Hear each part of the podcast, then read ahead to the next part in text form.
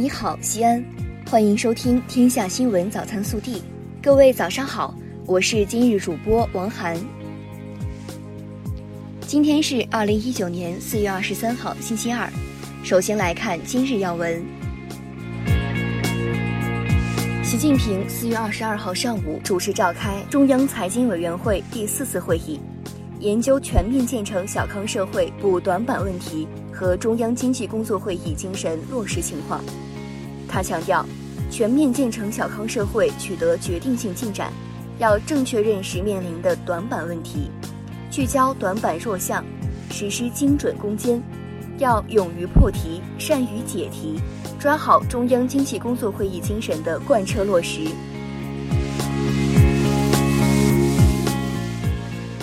本地新闻：西安市蓝天保卫战二零一九年实施方案昨日出台，力争全市优良天数达到二百五十七天，重污染天数明显减少，空气质量排名退出全国一百六十八个重点城市后二十位。四月二十二号下午，市长李明远主持召开市政府第八十七次常务会议，分析我市一季度经济形势，安排部署下一步工作，并听取一季度安全生产工作情况汇报。昨日，市统计局发布数据显示，一季度全市实现生产总值一千九百九十五点三六亿元，按可比价格计算。同比增长百分之八点六，西安经济实现首季开门红。四月二十二号，记者从市政府获悉，我市印发《秦岭北路环山路沿线村庄进村门规范管理办法》，通过集中开展秦岭北路环山路沿线村庄进村门整治提升行动。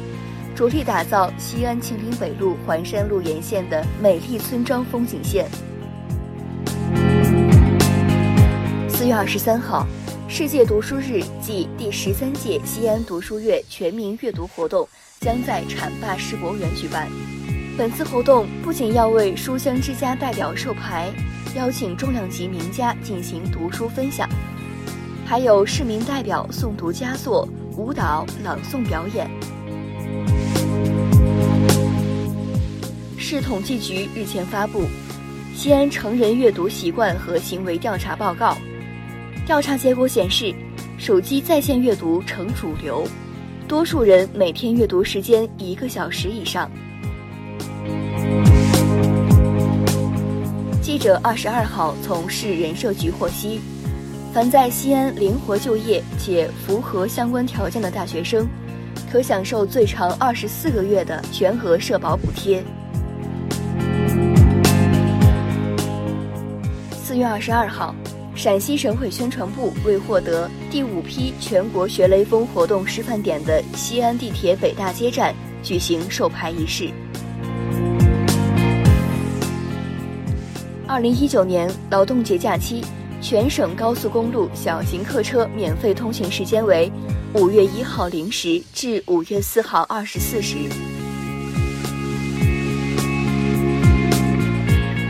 近日。省人力资源社会保障厅、省财政厅联合印发《关于调整陕西省失业保险待遇标准的通知》。通知规定，从二零一九年五月一号起，全省统一调整提高失业保险金类区级标准。其中，一类区一千六百二十元每月，二类区一千五百三十元每月，三类区一千四百四十元每月。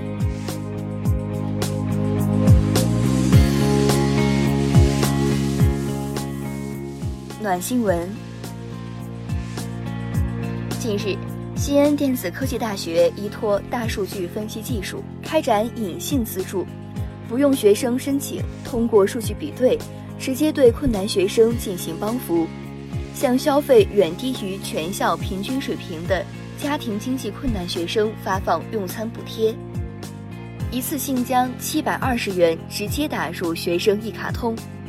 这是西电和学子之间的小秘密，也是西电最温暖的守护。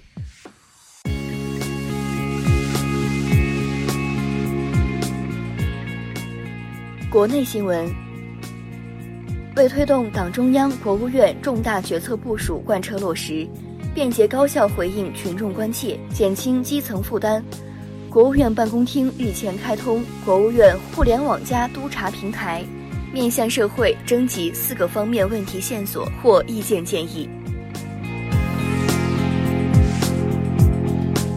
中国共产党的优秀党员、忠诚的共产主义战士，我国政法战线的杰出领导人，最高人民法院原院长肖扬同志的遗体，二十二号在北京八宝山革命公墓火化。中华全国总工会二十二号表示，二零一九年全国五一劳动奖和全国工人先锋号的评审工作已经结束。推荐表彰名额一千五百八十四个。生态环境部二十二号公布了第四批中央环境保护督察八省区公开移交案件问责情况，八省区共问责一千零三十五人，其中厅级干部二百一十八人，处级干部五百七十一人。中国人民银行负责人二十二号明确，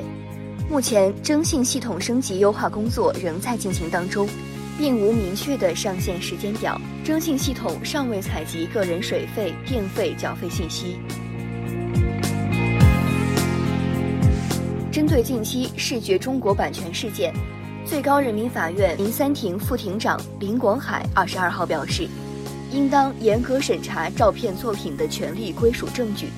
不能仅以水印当做照片作者的署名来认定权利归属，防止片面性和简单化。